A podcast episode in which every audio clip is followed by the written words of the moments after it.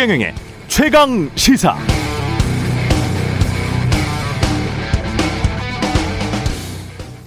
우리가 뭘 살 때 보통 이것저것 다 꼼꼼히 따져보고 사지는 않죠. 그냥 사는 경우가 많습니다. 그냥 뭘 보고 사나요?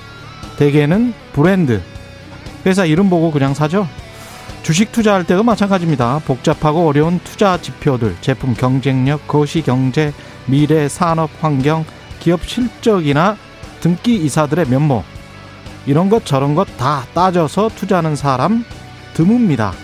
대개는 그냥 주변에서 언론이 전문가가 좋다고 하는 기업 주식 사는 경우가 대부분입니다. 투표할 때는 다를까요? 정당의 세밀한 역사, 후보의 정책, 국정, 철학, 주변 핵심 측근들의 면모, 실제로 한 말, 공약의 실현 가능성 등 모두 다 살펴보고 이에 근거해서 투표를 합니까? 아니면 그냥 언론에서 자주 언급되는 사람들 중 적당히 마음에 드는 사람을 뽑게 되나요?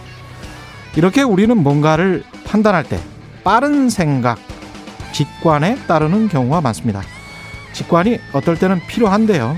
그러나 현명한 소비, 투자, 투표를 할 때는 좀 천천히 편견 없이 생각하고 사유하는 게 더 요긴하겠죠. 그래서 우리 정치권이나 언론이 요즘 많이 쓰는 도로 친문당이나 도로 영남당 같은 이런 말 한번 천천히 편견 없이 사유해 보시면 좋겠습니다. 이런 단어를 만들어서 대량 유통시키는 사람들의 의도는 뭘까? 이들은 우리의 머릿속에 일종의 낙인을 찍고 딱지를 붙이고 더러운 브랜드를 만들려는 작업을 하고 있는 게 아닐까? 기존의 편견을 강화해서 경쟁사 제품 깎아내리고 대충 빨리 자사 제품 사게 하려는 일종의 비방 마케팅이 아닌가? 이렇게 늘 미리 꼼꼼히 따지는 소비자, 투자자, 유권자가 된다면 나중에 후회하거나 분통 터질 확률도 그만큼 낮아질 것 같습니다.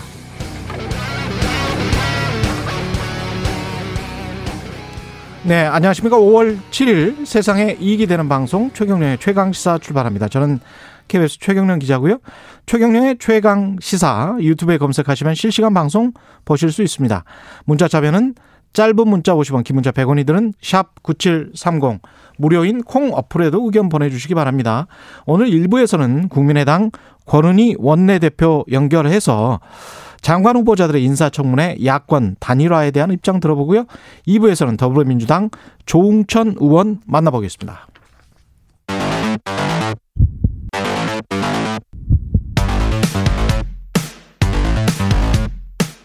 오늘 아침 가장 뜨거운 뉴스 뉴스 언박싱 뉴스 언박싱 시작합니다. 민동기 기자, 한겨레 신문 하어영 기자 나와 있습니다. 안녕하십니까? 안녕하세요. 예, 김부겸 국무총리 후보 청문회 쟁점은 뭐였습니까? 몇 가지가 있는데요. 예. 일단 간단하게 자동차세 과태료 체납 때문에 음, 소유 차량을 32차례 압류당했다 이런 지적이 나오지 않았습니까? 예, 일단 김부겸 후보자는 공직 후보자로서 부끄럽게 생각한다 이렇게 사과를 했습니다. 예, 근데 왜 그렇게 됐느냐를 설명을 했는데요. 자신이 굉장히 어려울 때인 96년 그 부인이 컴퓨터 납품 유지 보수업체를 운영을 하고 있었는데 예, 자신의 명의로 된 회사 차량을 함께 사용하는 과정에서 제대로 관리를 하지 못했다 이렇게 설명을 했습니다. 예. 그냥 집사람이 자신의 명의로 된 그러니까 김부겸 어, 국무총리 후보자의 명의로 된 회사 차량을 함께 사용하는 과정에서 제대로 관리를 못했다. 이게 굉장히 좀 낡은 차였던 것 같은데. 음, 네, 예. 그렇기도 하고요. 예. 실제로 그 김부겸 후보자 같은 경우에는 90년대에는 굉장히 어려운 생활을 했죠. 그러니까 음. 본격적으로 정치 무대에 들어와서 주목을 받기 시작하기 전이 전으로 보이는데요. 예. 그때는 말하자면 어, 정치 낭인이 될 뻔도 한 그런 상황이었던 것으로 보입니다. 이게 가난해서 가령 뭐월뭐 100만 원, 150만 원을 번단 말이죠. 네. 그러면 생계가 어려우니까 과태료나 벌금 딱지가 뭐 5만 원, 10만 원 돼요. 근데 네. 차량 가격이 뭐 가령 300만 원밖에 안 된다. 제가 차종은 알고 있는데 네. 그러면 이거를 내는 것보다는 계속 끌고 다니다가 나중에 폐차할 때나 중고차로 팔때 네. 이때 아마 이제 내자 이러다 보니까 30 몇 번이 된 것 같다는 그런 생각이 드네요. 예, 부- 분명한 거는 뭐 32차례 압류 어, 기록 그렇죠? 자체는요. 예, 음. 그건 잘못한 거니까요. 그건 분명히 음. 짚고 넘어가는 건 맞는 것 같습니다. 네. 네. 라인 펀드 관련한 의혹은 뭡니까?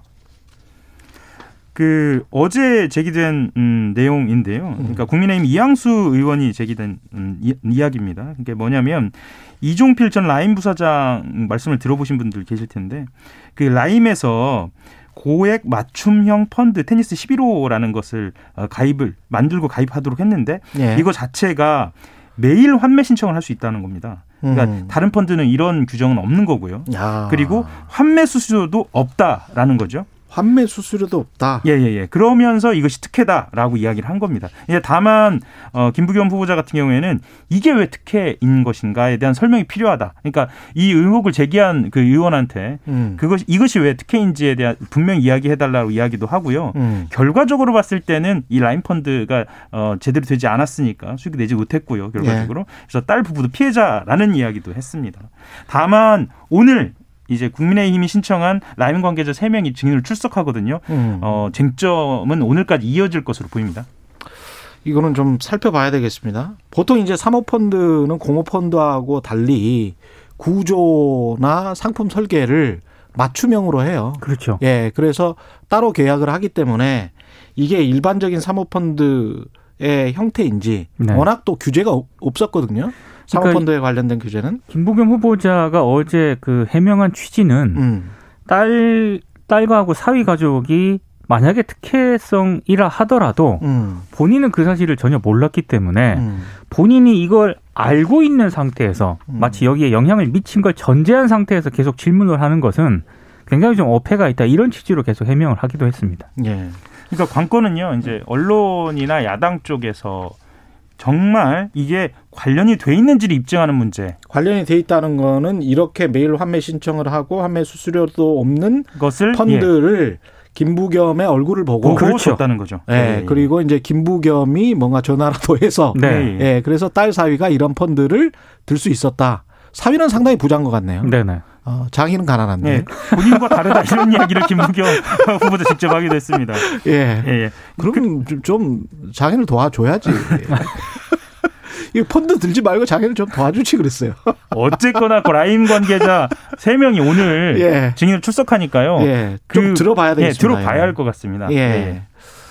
그 다음에 그 관련돼서 여러 가지 그 당에 관련된 것들, 민주당에 관련된 것들, 그 다음에 조국 사태, 이른바 조국 사태와 관련된 것들, 그 다음에 부동산 정책, 어, 상당히 좀 다른 발언들을 한 것 같습니다. 그 예. 발언 몇 가지가 눈길을 끈 게요. 일부 강성 당원들의 문자 폭탄이 있지 않습니까? 예. 이거와 관련해서는 자신이 지금까지 알고 있는 민주주의적인 방식은 아니라고 생각한다라고 얘기를 했고 음. 이른바 조국 사태에 대해서도 국민 특히 젊은 층에 여러 상처를 준, 저, 준 것은 예. 안타깝게 생각한다 이렇게 얘기를 했습니다. 뭐 원칙적인 발언들이네. 예. 예. 하지만 그 조국 사태와 관련해서 음. 검찰 수사 있지 않습니까? 예. 여기에 대해서는 한 사람을 손보듯이 탈탈 털고 생중계하듯 언론에 흘리는 관행도 문제 삼아야 하지 않겠느냐 이렇게 얘기를 하기도 했고요.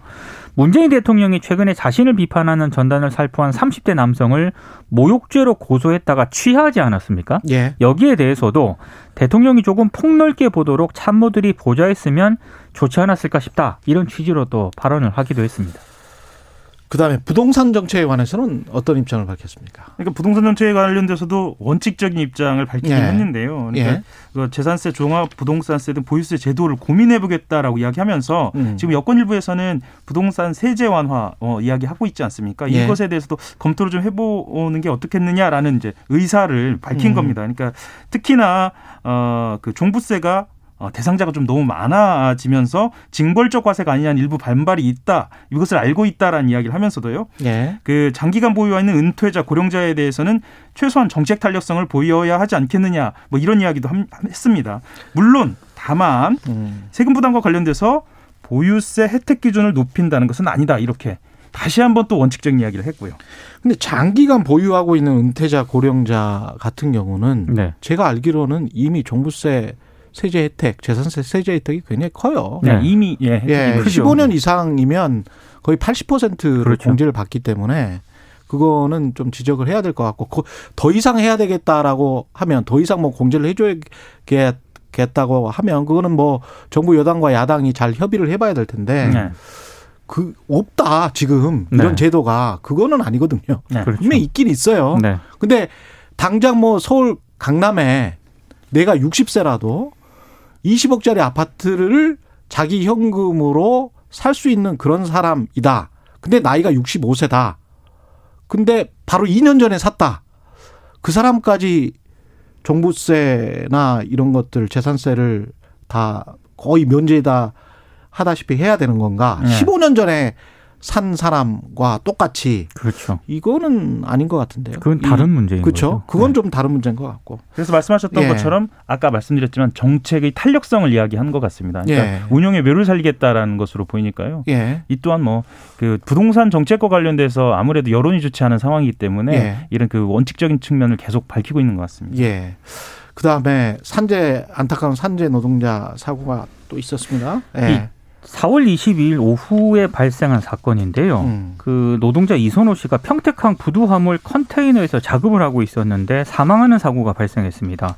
원래 그 평택항 개방형 컨테이너 내부 뒷정리를 하고 있었는데 무게 300kg 가량의 개방형 컨테이너의 뒷부분 날개에 깔렸고요. 음. 사고 후에 인근 병원으로 옮겨졌지만 이제 숨을 거뒀습니다.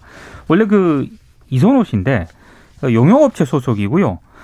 어, 당시 컨테이너 관리는 원청업체가 담당을 했습니다. 근데 대학교 3학년이었고요. 군복무를 마친 뒤에 학비와 생활비를 벌기 위해서 평택항 용역회사에서 일을 해왔던 것으로 지금 알려지고 있는데 예. 더 안타까운 것은 아버지가 또 같이 근무를 했다는 점입니다. 음. 네. 그게 지금 네. 사연이 알려지면서 더 좀 안타까운 상황이 됐습니다. 중대재해기업처벌법도 이게 통과가 됐는데 이런 사고는 계속 일어나네요. 그러니까 2018년 12월입니다. 이게 음. 그 당시에 이제 김용균 씨요. 예. 네, 김용균 씨 많이 기억을 하실 텐데요. 그 김용균 씨도 24살 나이였거든요. 그러니까 이번 같은 경우에도 현장에 안전관리자도 없었고 안전모도 지급되지 않은 상태에서 좀 위험한 현장에서 예. 혼자 홀로 있다라, 있다가 사고를 당한 것이어서요. 예. 좀 안타까운 소식인 것 같습니다. 예.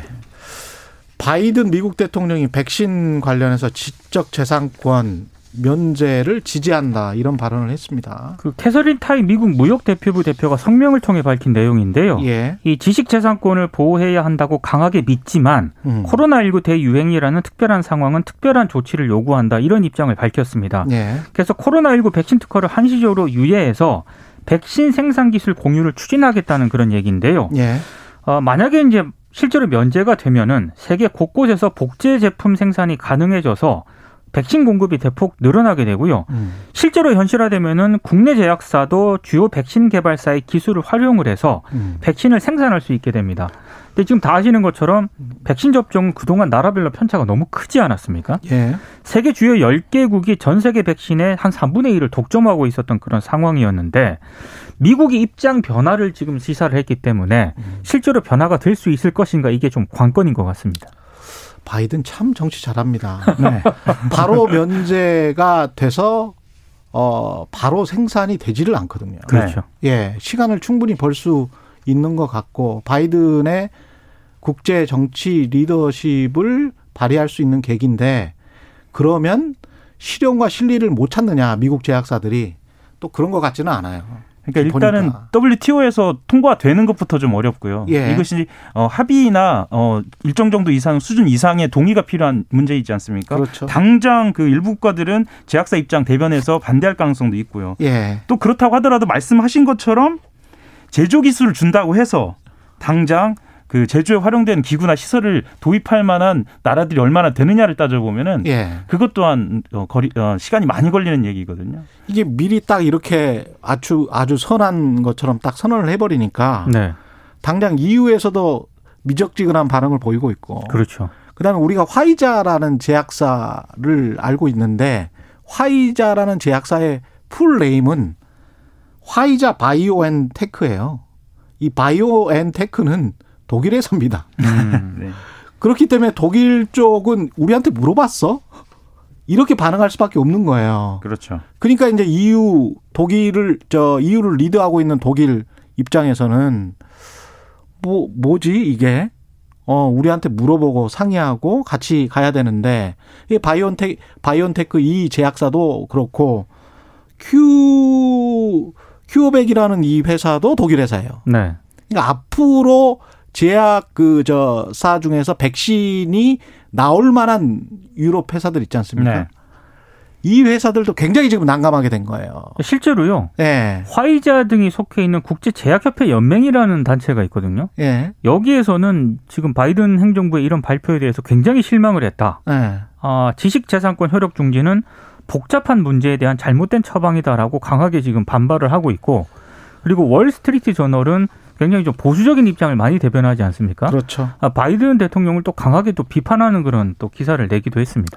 실제로 이제 무역 전문가들이랄지 제약사 특히 이제 이쪽은 이제 자기들 이기니까 실제로 생산을 하려면 다른 나라에서 생산을 하려면 수개월에서 수년이 걸린다. 이거는 WTO의 응고지 있잖아요. 네. 응고지 오콘제이 웰라 이 사무총장도 직접 이런 말을 했군요. 최소 6개월에서 9개월 정도가 걸린다. 네. 그러니까 다른 나라의 다른 공장에서 첫 번째 백신이 생산되기 전까지. 근데 이거는 아주 긍정적으로 판단을 한 거고 음. 수년 걸릴 가능성도 있습니다. 그럼에도 불구하고 인도나 남아프리카 공화국 예. 이제 뭐 포함해서요. 예. 백여 개발도상국이 지난해 10월 요청한 거 아닙니까? 예. 백신 지재권 면제 해달라라고 요청한 거에 대한 응답이기 때문에 그렇죠. 사실 환영받을 만한 그런 환영은. 예. 정말 정치 잘하는 것 같습니다. 아 근데 백신이 예. 정말 시급한 국가는 저개발 국가들인데 그렇죠. 이 지식 재산권이 면제가 되더라도요. 음. 복제약을 만들 수 있는 인프라를 이 저개발 국가들이 대부분 갖추지 못하고 있습니다. 그, 그렇습니다. 예, 예. 그게 예. 문제인 거죠. 본인 체면도 차리고 정치적 리더십도 얻고 그 다음에 미국 제약사들의 이익은 손상되지 않는 그런 범위에서 네. 적절한 시점에 바이든 대통령 대단하십니다. 외교를 한 40년 하신 분이라. 예. 뉴스 언박싱 여기까지 하겠습니다. 민동기 기자, 한겨레 신문 하어영 기자였습니다. 고맙습니다. 고맙습니다. KBS 1라디오 최경영의 최강 시사 듣고 계신 지금 시각 7시 37분입니다.